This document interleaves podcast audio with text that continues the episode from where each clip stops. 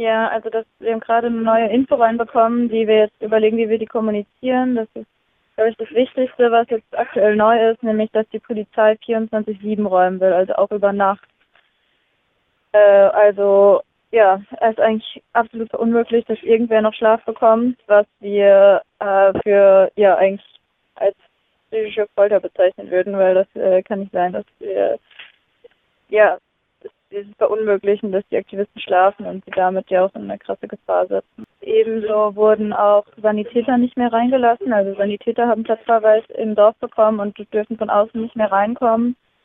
Also die medizinische Versorgung der Aktivisten ist auch ja nicht mehr gewährleistet, weil RWE ähm, nicht mehr reinlässt.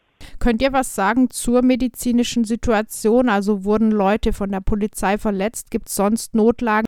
Es gab Verletzte, die Sanitäter konnten die Info, wie viele, noch nicht rausgeben. Auf aktuellen Videos aus Lützerath ist zu sehen, wie die Polizei einen LKW von RWE als Gefangenentransporter benutzt. Was sagt ihr zu dieser wirklich ganz offensichtlichen Zusammenarbeit? Ja, ich meine, das ist ja das Offensichtliche, dass die Polizei ja die Interessen von RWE hier durchsetzt.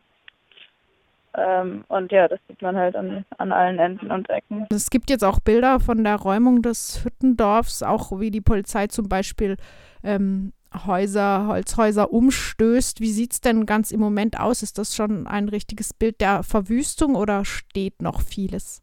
Genau, die Baumhäuser und so weiter wurden noch nicht angegangen. Also die Strukturen in der Höhe, die stehen alle noch. Ja, bis jetzt wurden eher Leute am Boden rausgebracht als äh, Strukturen geräumt.